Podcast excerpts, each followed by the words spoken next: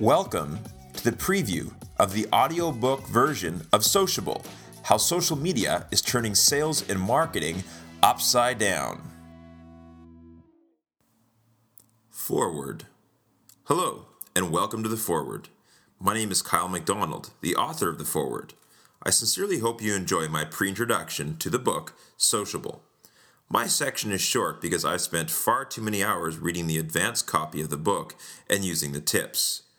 I guess foreword writers aren't supposed to read the whole book, but well, I couldn't put it down.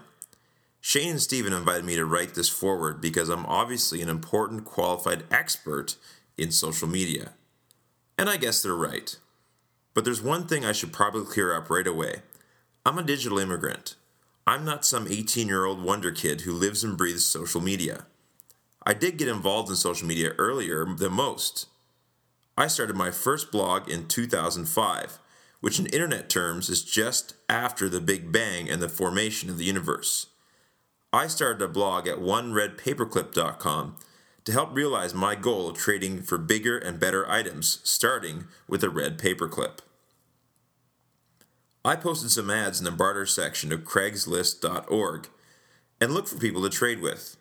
Slowly but surely, I met up with people and we made trades. I took pictures of trades and wrote small blog posts to introduce people to the trades and show I was legit, and to promote my next item up for trade. After several trades and several months, the blogosphere caught wind of my exploits in a big way and began to talk about my blog. A snowball effect happened, where the more that people talked about it, the bigger it became, so the more people talked about it, and so forth. The next thing I knew, CNN was on the phone and TV networks were sending crews to follow the trades live. It was quite a thrill. After one year and 14 separate trades, I managed to swap from a red paperclip to a house. That was in the old days. All I had was a blog, an email address, and a cell phone. There was no MySpace, YouTube, Facebook, Twitter, or most of the hundreds of amazing social media platforms available today. There weren't even iPhones. Hard to believe, I know. Much has changed since then in the online world.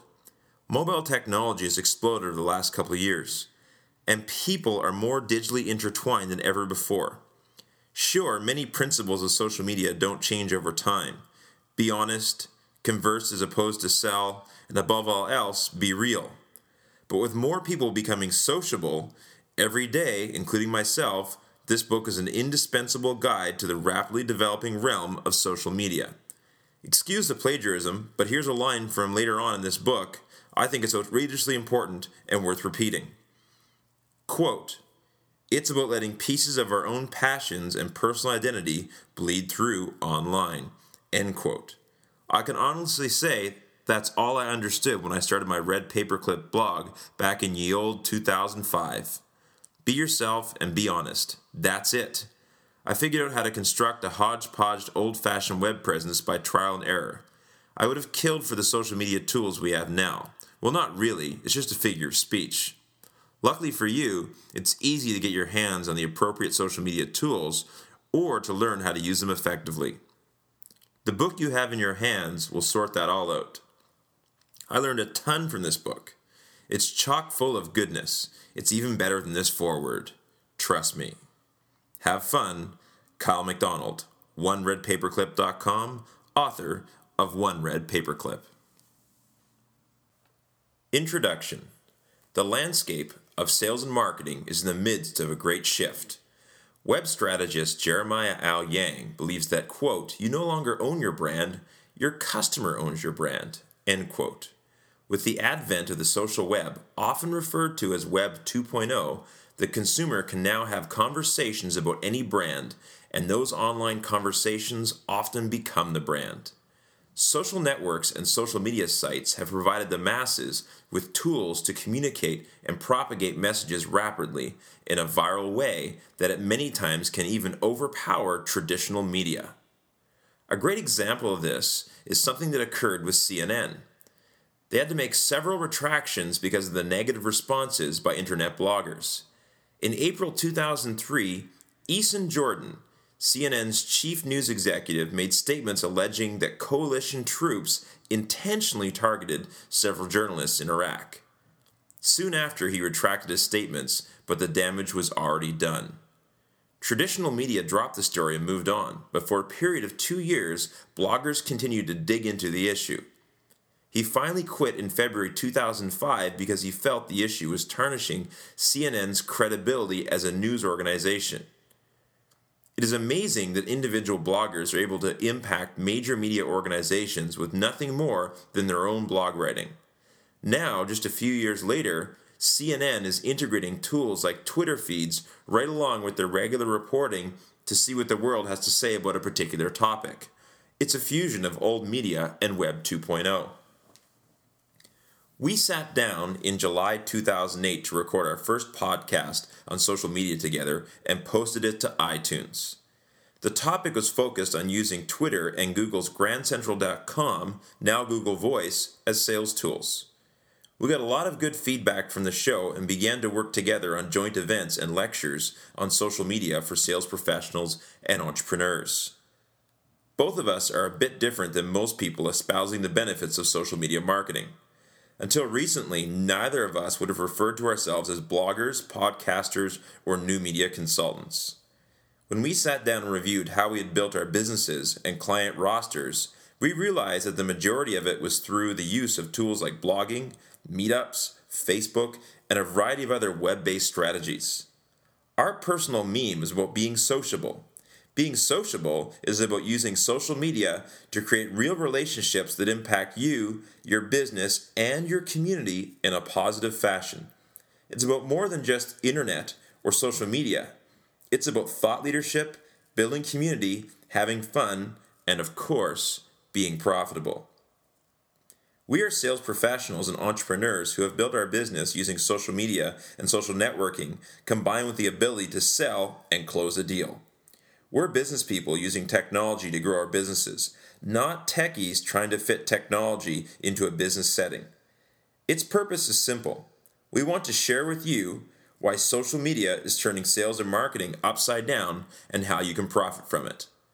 If you're reading this and you're a senior executive, you may be someone who has mistakenly banned people from engaging clients online. Or you may have blocked tools like Facebook, Twitter, or others from your office network. People will find a way around this. Instead, you need to become more proactive. Give them the technology and insight into how to use this powerful suite of business building tools and watch the results grow. Sociable has been written to help you effectively wade into the sea of social media and to profit from it. Throughout this book, there'll be some unfamiliar terms and tools mentioned. Don't feel like you have to read the book from the front to the back. If you come across a term like Twitter or Meetup, and are not sure what it is, feel free to jump ahead to the section of the book that covers that topic and then come back to where you were. Most chapters were written as standalone modules. Read what's important to you and carry this book as a reference guide. In chapters 1 through 3, you will learn about the significant changes that are occurring in sales and marketing due to social media and hyper connected consumers. You'll also learn the role thought leadership plays in online success. Chapter 3 should get you over any social media or technophobia that may be getting in between you and your own success. Chapter 4 will walk you through the rules of engagement in social media. The goal of this chapter is to help you adapt to and profit from these communities while maintaining your brand integrity. Chapters 5 through 8 will help you define key social media tools like blogging, Twitter, video, LinkedIn, and Facebook. Each chapter includes strategies and anecdotes on how to use these tools effectively. Chapter 9 addresses social media etiquette, critical to your success in social media marketing. Social media is social. This means you're entering into or creating networks that have an ex- expectation of certain behaviors. We must adopt this etiquette in order to effectively connect with these communities. Chapter 10 is about how to deal with criticism, underhanded tactics, and unruly customers something that most companies moving into social media marketing are worried about. Most are ill equipped to deal with this new challenge. We show you how to meet these challenges head on and win. Chapter 11 is one of the most important chapters in the book. Building networks, blogging, or creating beautiful videos doesn't mean much unless it results in something measurable. This chapter will help you get real and get profitable with social media. Social media success is tied to listening to your customers and monitoring discussions about your brand online. Chapter 12 will show you what tools to use and how to get involved in the conversations about your brand online. Finally, a great marketing idea without a solid implementation plan is usually destined to fail. Chapter 13 takes all the lessons from the book and condenses them into a simple seven step plan for helping you launch your business into the social media space. We hope Sociable will help you expand your network, help you engage in and build your community, and help you grow your business by embracing social media marketing. Chapter 1 Burn Your Business Card. Why burn your business card? We would like you to burn your business card, not because they don't serve a great purpose, but because they're a remnant of the old economy. When we talk about business cards, it relates to the fact that in the past we thought about mainstream marketing and advertising tools as being business cards, billboards, and inexpensive magazine, radio, and TV ad space. In the past, corporations told you what to think about their brand, which they defined using traditional media, a one way mode of communication. They dictated how the customer should feel about the company. Decades ago, all it took to own a brand was to advertise when the Jack Benny show or the Honeymooners was playing on television. All of North America was tuned into those few programs, and you could dominate the market if your brand message was delivered in their advertisement breaks. Now, in TV alone, there are hundreds of channels. In addition, the internet is consuming more and more of our media time. There are tens of thousands of web based bloggers and podcasters, and the niches are ramifying further every day. But it's not just single, disparate voices. We also have, as Seth Godin describes them, multiple tribes being created online. These groups of individuals who share similar interests and are galvanized by leaders who have created a movement or single point of focus for them, forming communities of like minded people. Old media is dying. In 2009 and 2010, it is expected that between 1 to 2 out of every 10 major newspapers in North America will go out of business. Most major media houses are cutting back, and we've seen bankruptcies and restructuring of newspapers and traditional media trying to protect themselves. People stop buying into companies for which they cannot measure return on investment. Being able to track how many people click through from a specific Google ad or Twitter link makes it much easier to gather data and project the results of an online campaign as compared to a print media campaign. Today, people are likely to use Google or some other online search tool than the giant yellow pages directory, which is more commonly used for propping open their office door or elevating their computer monitor. It is a big shift from a decade ago. And one thing we know about change is that it's happening faster, not slower, giving us less and less time to adapt. While writing this book, we are betting on which social network or social media platform will be acquired and assimilated or simply made redundant by the time you read this. It's just a fact of life that with the speed of evolution of the internet media technologies, daily newspapers will still exist, but most will be a smaller version of their online counterpart, and most cities will not be able to support more than one daily. We don't want to come across as anti newspaper, and we believe they continue to represent a high level of journalistic accountability. The reality, though, is that the eyeballs are continuing to move online and advertisers are following them. Some people respond to this change by saying, I'm just happy doing business offline. They would rather spend a lot of time and money selling on the phone or advertising and utilizing media and methods that are becoming less and less effective instead of bracing the new opportunities. The typical statement is I've always done it this way and it worked. Why would I try something new? Businesses big and small should be focusing on new marketing channels. What you have always done may have worked, but even if you keep doing it, a lot more of those media are disappearing as their audiences move away. Century 21 Real Estate has announced they are ceasing all TV advertising. That is a massive change in how real estate works. To have a major brand announce they are cutting all of it. They're moving most of this budget, or whatever is left of it, online. In short, if you're dependent on traditional media to drive traffic to your business, generate leads, or brand yourself, it's advisable to you that you allot a portion of those budgets to new media and guerrilla marketing efforts. It pays not to be the last guy on a sinking ship. The new consumer why traditional media doesn't work. Traditional media doesn't work like it used to. This is especially true when you're targeting the younger generations. Note from Shane Gibson quote, Christian, my eight year old son, and I were watching TV when an ad came on for a new toy. Two kids were shown having fun playing with it. In fact, I was already getting excited about heading down to the store and buying it for Christian and I. Then I looked at Christian and said, Pretty cool, huh? He wasn't buying it. The ad had not convinced him. He simply looked at me and said, Dad, I think that's going to break. That marketing piece that would have worked great on me as a kid did nothing for my son. End quote. This is what the consumers are like today. Even kids are skeptical of traditional media, but they believe what their friends say and they believe trusted referral sources. And we all know that word of mouth has always been the most powerful form of marketing. Word of mouth now has the ability to go global, as what you say today online can grow legs and travel around the world. This is fantastic because we are seeing disruptive technologies upsetting the apple cart, causing traditional industry leaders to falter, opening opportunities for non traditional competitors. It's not just about the economic challenges or shifts in various industries, it's that the rules of the game have changed. It's a global marketplace, which is becoming highly personal with online networking and social media marketing tools. With these tools, it's possible for an individual like a real estate agent or financial planner to open up shop and by engaging consumers directly within 18 months have a stronger brand in their immediate community than some of the big brands. The new consumer. In the last 10 years, Shane and Bill Gibson's company, Knowledge Brokers International, KBI, has trained over 100,000 sales professionals across the United States, Canada, South America, and South Africa. KBI has seen a significant shift in what is appropriate or what is acceptable in the marketplace.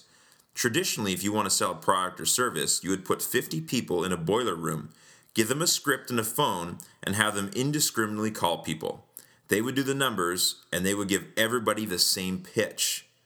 Today, consumers want things customized. They want it authentic, they want it personalized, and they don't want sales or marketing messages shoved down their throats.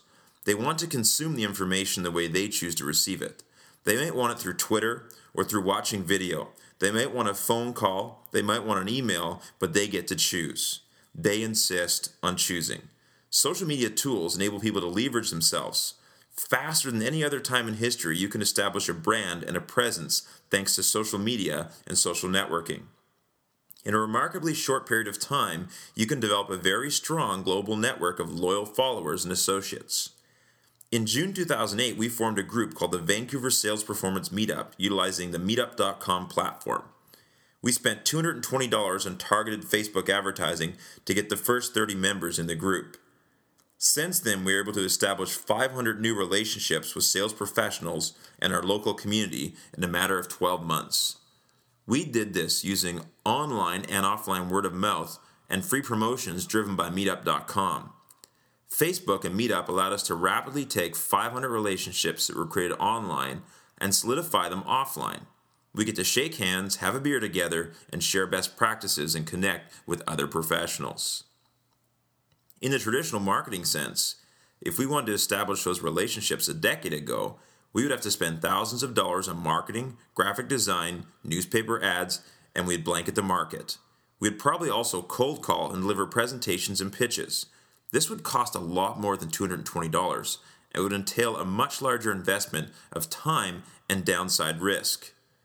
With our meetup, the only work we do now is show up and network and make sure that we connect and share with the group. The success of this group is driven by the fact that these events are about community, education, and connecting. Fire your marketing department. As consultants, we run across organizations with antiquated mentalities who want us to come in and help them fine tune their cookie cutter boiler room sales process. We say, no thanks. Unless you're willing to move from being a product peddler to engaging the market like a trusted advisor, you're going to be roadkill on the information highway. The consumer wants to deal with empowered individuals. Every sales professional, every marketer, even your accountant has to be equipped and be a node in your marketing and sales network. If you give them the tools and direction to establish your brand, you can mobilize this untapped network and you can fire your marketing department. Now, when we talk about firing your marketing department, it is not really about firing them, but shifting their focus. It's letting go of the traditional role they have played. They are no longer going to be the sponsors of the message and pushing it down, peppering the company with clatter materials that are used to sell. Instead, progressive organizations are enabling their teams with social media and social networking tools to go out and propagate the brand. They also teach their non marketing colleagues a set of principles to grow the culture of the organization online. Get everyone involved. Zappos.com is a leading online retailer that started with shoes, expanding to clothing and accessories. Everyone at Zappos is on Twitter. The Zappos website shows the staff accounts as a collective Twitter stream so you can choose who you want to follow. Even Tony Hsieh, CEO, is on Twitter. They have heavily invested in their YouTube presence and they allow customers to post YouTube videos right to the Zappos account. This gives them fresh live testimonials added all day from happy customers. Their key customer service policy is about over delivering. When they say things are going to arrive in 72 hours, they sometimes arrive the next morning. This type of service stimulates online talk and testimonials.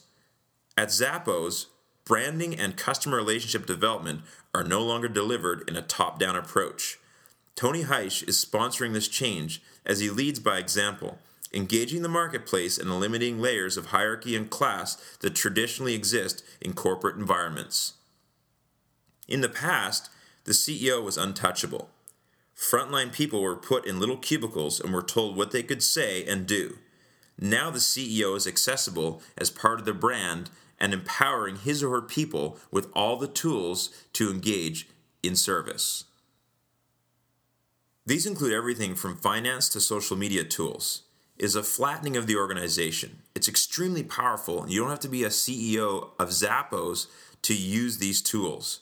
Most of these tools these major corporations are using to become extremely successful online are free or nearly free. What you need is a little sense of curiosity, creativity, and a willingness to be transparent and get active and communicate to the marketplace. Another good example of organizational flattening comes from Gillian Shaw of the CanWest News Service. Five years ago, it was difficult to track down and engage somebody in the media. Now, you have people like Gillian Shaw, who writes for the Vancouver Sun newspaper and is on Twitter, at Gillian Shaw. You can easily create conversations with her. She talks about stories she's working on and will engage in conversations on articles she has published. You can see Gillian communicating on Twitter with people who are throwing ideas, questions, and tips her way. Gillian says it has made her life easier in sourcing stories and connecting with businesses for her popular columns and blog posts. Additionally, it's easy for the public to connect with her and have their message heard. While writing this book, we have witnessed some of the world's biggest newspapers go bankrupt or cease printing. While traditional newspapers are dying, formally trained journalists like Gillian Shaw can and will develop powerful and trusted online brands. Media will still exist, but the medium is changing. Rapidly leverage your network for free. Historically, even if you had a large contact base, it was usually a challenge to mobilize them and get support on a project or event. It might entail dozens of phone calls, administration work, and staff and possibly costly advertising. Today, you can achieve the same results faster and at a much lower cost by harnessing tools like Facebook, Meetup.com, and LinkedIn. Imagine a rookie stockbroker with a very small business network, but who happens to have been on Facebook for two years and developed a good sized personal network. Using Facebook, she can quickly brand herself, make new connections using tools like the fan page and Facebook events to accelerate her business growth. From her fan page, she can create an event. The next step may be inviting her top 20 friends to the event along with a personal message asking each to refer or invite specific types of people from their own networks. Within a few days and at no cost, she is able to organize an event with a group of 20 to 40 qualified prospects sitting in a room. As a new stockbroker, without a tool like Facebook, it would take a significant number of cold calls and advertising dollars. Using Facebook, LinkedIn events, or meetup.com, you're able to look at guest profiles and understand who is attending, even knowing what they do for a living or what they ate today for breakfast. These tools can enable you as a sales professional or entrepreneur to organize events and gain insight into who your audience is before you meet them. Thanks to social media, you have the same ability as a large corporation to influence a broad market. Reach is no longer budget dependent. The reverse drip process. Traditional marketing. Quote, annoy the 90% of your audience that is not interested in your product to reach the 10% that might be. End quote. Chris Anderson, publisher of Wired Magazine. Today, you have the same ability as a large corporation to influence a broad market. In the past, it was almost impossible to compete with their advertising budgets. You now have the capacity to leverage your own network. In the past, Mindshare was built by pushing our message out to prospects using the so called drip process, contacting the prospect client regularly with phone calls, email, lunches, personal visits, etc. The goal of a drip marketing and sales campaign is to build trust, mind share, and eventually wallet share with outbound messaging. We're not arguing that this doesn't work. Indeed, it's proven to work. However, with effective planning execution, you can create a reverse drip process where the market comes to you instead. After meeting with her 40 people, our rookie stockbroker doesn't have to worry as much anymore about getting them on a drip email program. Instead, she can start posting videos about her thoughts on a variety of companies or the market in general. Over time, she can share her knowledge and demonstrate to people that she knows what she is doing. If she connects well with her initial audience of 40 and continues to deliver value to them, she can grow her network and audience base by encouraging them to bring their own friends. She'll do this with text and video blogging. She'll develop a following on her Twitter, when members of her audience next meet her in person or for the first time, they will typically already have a shared insight and a level of trust that a traditional corporate website or brochure cannot create. The customers you don't know at Ian Watt of ianwatt.ca. Inman News, the leading source of independent real estate news on the web, named Ian Watt as one of the top 10 real estate bloggers worldwide. Ian delivers a video blog five days a week, predominantly discussing the Vancouver market. He forwarded an email to us he received from a gentleman in Boston. Quote, I'm a doctor. I'm moving to Vancouver in a year and a half. Me and my wife and two kids. We're looking for a condo in Coal Harbour. I'm willing to spend 1.5 million Canadian dollars. Love your website.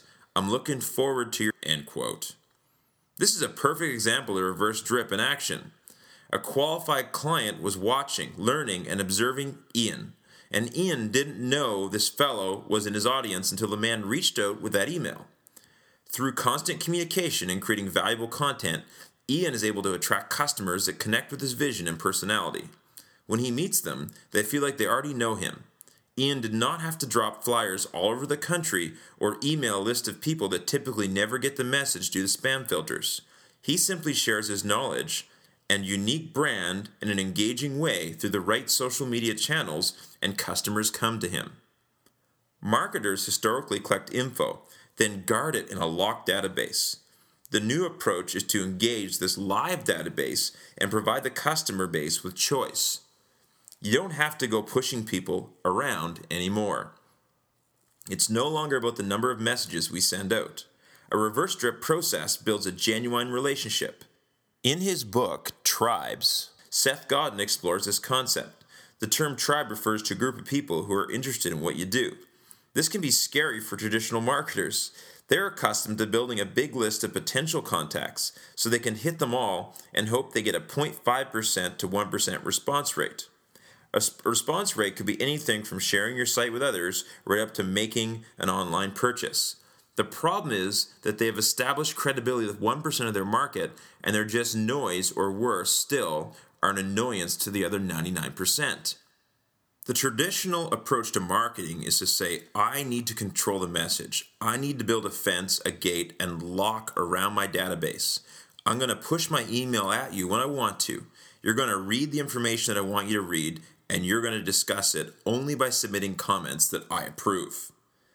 The marketer or salesperson used to control how we experience their brands, products, and services in the sales processes. This approach no longer works. People don't want to fill in their information on a site to learn about us. Your database is basically alive now. They choose whether or not they're going to learn about us. Furthermore, they choose how they're going to learn. They also choose when they will do so. It's on their timeline. In most cases, if you've set up your blog properly, engaged in using social media tools well, and are consistent over a period of time, you're going to build a loyal following. People might change their email addresses, but they're much less likely to change their thought leaders that they are connected to. This is the real goal. Forget about being a brand leader and start thinking about being a thought leader. That's what it's about. You don't have to be the CEO of a company. You can be a brand new salesperson working for a financial institution or a new business coach, and you can create a significant following of clients and associates in a very short time using social media and social networking tools. Another real estate agent and client of Ubertor is Tom Everett from thinktom.com. Tom shared with us how quickly his social media activity has spun into opportunities. Quote, I was introduced to video blogging and Twitter by Steve Jagger and Ubertor websites a few years ago. A television show called Realty TV asked for some ideas for shows. I immediately ran into my Garagio, which is a garage studio, where I film my video blogs and shows. I filmed a pitch for producers to do a short story about my Garagio and sent it off within an hour. They responded within two hours, and after that, resulted was a 15 minute feature episode about myself and my real estate business on Realty TV. The host of the show also did an episode of my blog with me. This kind of exposure and advertising would normally have cost tens of thousands of dollars. The result was a huge increase in visibility in the province of British Columbia, as well as nationally and internationally when I posted the episode on various websites and forums. It also led to a very substantial increase in business the time frame that everything happened within was literally a half a day. End quote. Leadership at all levels without permission. Frank Eliason, or as we know him as at Comcast Cares, runs the Comcast customer service Twitter account and is a great social media success story. Largely due to his efforts in 2008, Comcast was ranked by TechCrunch as one of the top companies in the world for using social media effectively. TechCrunch is arguably the top mainstream technology blog on the web. Eliason was one of many people on the customer service team in the organization, and he got on Twitter to engage Comcast customers directly. He started answering people who were having problems and complaining about Comcast in Twitter. As a group, he and his team came up with a title for Eliason Director of Digital Care. He has created a massive following for himself, and while he is one of many employees, he has made himself invaluable to Comcast. When you do this, you become indispensable, a person that they cannot afford to get rid of. Who knows, they may even pay you more because you have made a name for yourself, if you can get to the point where the company needs you more than you need them. Engagement by one of the big three. Quote, any customer can have a car painted any color that he wants so long as it is black. End quote. Henry Ford. If we think about traditional top down organizations, we think of Ford. Ford talks about one of their biggest successes being centralized management and collaboration via their One Ford concept. Even though there are offices all around the world, they collaborate as a single unit, making key decisions in one place. Ford has realized that one of the challenges they had was the online conversations people were having about their vehicles and their brand. They hired Scott Monty, now head of social media at Ford. He monitors the web all day. Monty might not describe it this way, but he actually watches Twitter, he watches the blogs. He listens to conversations, and when people talk about things like why the big three US automakers are in trouble, he will get in there and talk about how Ford is different, often pointing them to check out thefordstory.com to learn what makes Ford different. Even when someone complains about their vehicle, he is listening, engaging them, and directs them to the nearest dealership or where to look for help. This is an example of an organization that understands the power of social media, and we believe that's the first step. What Ford needs to do now is roll this effort out to all of their dealerships worldwide. Our prophecy is that in the near future, you could see most Ford dealerships throughout North America having a social media strategy in place at the dealership level, and their sales team will be video blogging and using other forms of social media. If it's not Ford, then it'll be someone else. But the first major auto manufacturer that does this will reap the rewards. Note from Steve Jagger quote, The Ford Motor Company was an early engaged leader online. I was invited to Ford's 100th anniversary party in Detroit. Mitch Jarvie, who worked with Ubertor at the time, had created a website called FordHarley.com. He was using the Ford brand online in an unauthorized fashion. He had a lot of traffic and fans commenting about this special Ford truck called the Ford Harley. Ford was engaged in trying to find people that supported their business.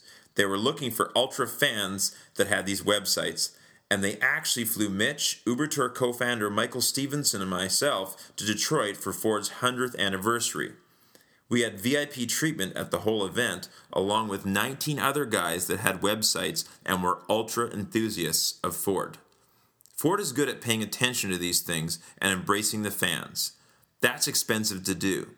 The beauty about it is they didn't need to do it. They didn't need to fly guys into Detroit, but they did, and it was powerful. It intensified loyalty to the brand. Here's the alternative the same cost of flying 20 guys to Detroit is probably a fraction of what a more archaic, protectionist company would spend suing them for using their brand online. This would only result in negative spin on the web and would cost them a lot more in the end. Hiring a team of lawyers so you can control your brand online is a lot less effective than engaging your fans and directing the conversation positively. The Vlogger from Jersey. There are many examples of how social media tools are helping accelerate people's businesses. Gary Vaynerchuk was working in his family business in New Jersey, a relatively small wine shop doing $4 million per year in revenues. One day he picked up a video camera and, in his new, very New Jersey style, with his accent and his enthusiasm, started to talk about wine. Gary created video blogs every day. It wasn't until the 30th week, on his 148th episode, that Gary began to get a massive response to his show at WineLibraryTV.com. The store now does over $40 million in sales.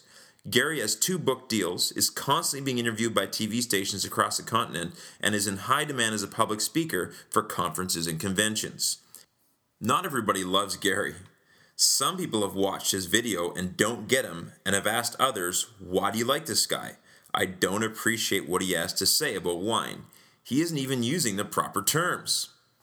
What is great is that he has a very strong personality. He's consistent, and with nothing but a video camera and a website, not internet marketing, he just kept going and he slowly built his following until it exploded. The key lesson here is that you can go from being an unknown to having a strong and loyal following without spending all the money that advertisers did and do using traditional marketing strategies. Old school sales pro learns new tricks. Note from Shane Gibson quote, I started my career by marketing professional speaking services to conference planners and associations in the early 1990s. When I first started, I wasn't speaking at conferences, but I was working in my family business booking speakers for conferences. At that time, if I wanted to book a speaker 20 times a year, I would have to be in the office all day, burning up the phone, calling lists of conference organizers. I would get on the phone and hammer it. Once someone was interested, I would fax them a one or two sheeter on what we offered, and then I would follow up. If they were qualified, I would send out a very expensive package, which included a CD, a full color brochure, a stack of photocopied reference letters, and paid a courier to them. That whole process, just to pitch the client, not only took a long time, it was also quite expensive. To get 20 deals, I would have to send out at least 100 packages at considerable cost. In 2001, my business was getting about 5% of its business coming from our websites, while the rest was cold calling and word of mouth. Fast forward to 2009, and 80% of revenues generated are from web based and social media leads. There's been a shift in web literacy and in decision making power in the marketplace.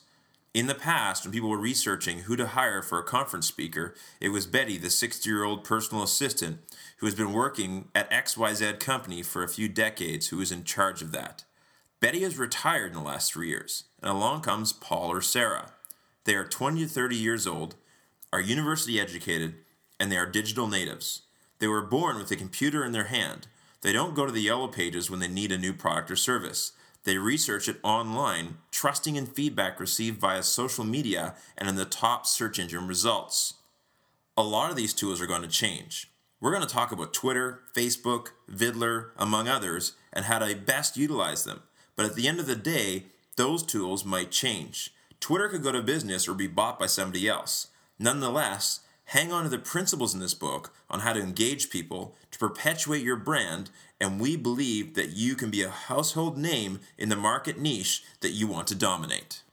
Chapter 2 Digital Citizens and Levels of Engagement. The digital natives are restless. Marc Prensky, author of Digital Game Based Learning, coined the terms digital native and digital immigrant to describe two distinct groups of people involved in technology. The digital immigrant is anyone born in 1979 or earlier.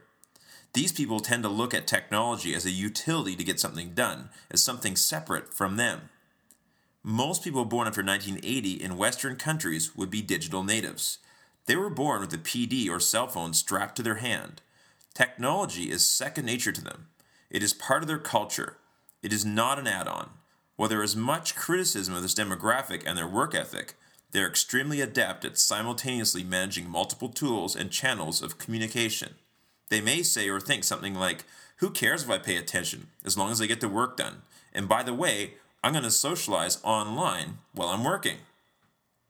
While attending a recent networking event for high tech professionals in Vancouver, BC, put on by 6S Marketing called Ideas on Tap, these two demographic groups became quite obvious. One group networked with a drink and a business card, the other with a drink and an iPhone. This concludes your preview of Sociable, how social media is turning sales and marketing upside down. For more information on our seminars, our training, as well as other free opportunities and programs available from Stephen Jagger and Shane Gibson, please visit sociablebook.com. That's sociablebook.com and remember, get sociable. Copyright 2009, Shane Gibson and Stephen Jagger, sociablebook.com.